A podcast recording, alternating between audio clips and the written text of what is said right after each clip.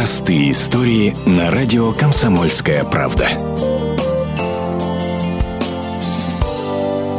Суду пришлось разбираться с необычным вором. У похитителя был принцип, о котором рассказывает Александр Симкин, старший помощник прокурора города Новотроицка. Он совершал хищение только из офисов частных предпринимателей, офисов магазинов. У граждан он ничего не похищал. Он верующий человек. Одет очень-очень недорого, даже бедно. Сергей Яковлев совершил 19 краж, похитил почти миллион рублей. Почему же он выглядел бедно? Объяснение есть у Ксении Бабиной, сотрудника пресс-службы Оренбургского управления судебного департамента. К примеру, Юрия Деточкина часть украденных денег мужчина отдавал благотворительной организации и приюты для детей. Не выдержав мук совести, он обратился в полицию и написал явку с повинной. Потом уже правоохранители нашли свидетелей, которые рассказывали про странного мужчину, искавшего детские приюты. Вот, например, Денис Шляпкин из Новотроицкого кризисного центра. Приезжал этот человек сюда, предлагал деньги, после чего он развернулся, понял, что здесь не детское учреждение, вышел, вернулся он напарник, бросил 3000 рублей, и они скрылись. Детям же Яковлев отдавал куда больше.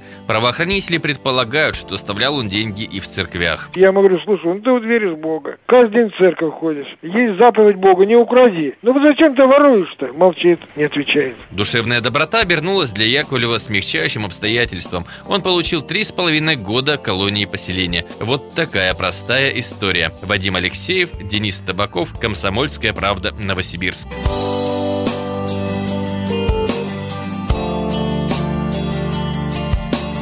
Простые истории на радио «Комсомольская правда».